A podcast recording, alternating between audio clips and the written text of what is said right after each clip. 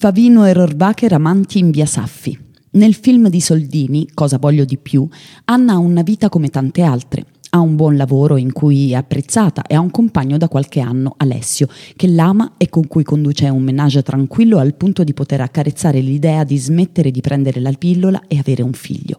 Un giorno però a una festa incontra un cameriere, Domenico.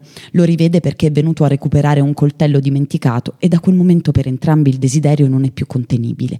Domenico è sposato e ha due figli piccoli. Non c'è posto in cui i due possano incontrarsi liberamente e allora la scelta obbligata diventa il motel per due ore, la sera del mercoledì, quando lui dovrebbe essere in piscina per un corso da subacqueo. Fare equilibrio tra passione e vita di tutti i giorni non è però un'impresa facile.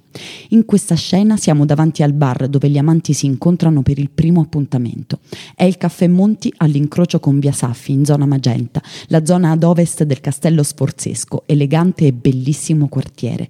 Aperto nel 1905, il caffè è sopravvissuto per cento anni attraverso due guerre mondiali ed è un punto di ritrovo per molti abitanti della zona.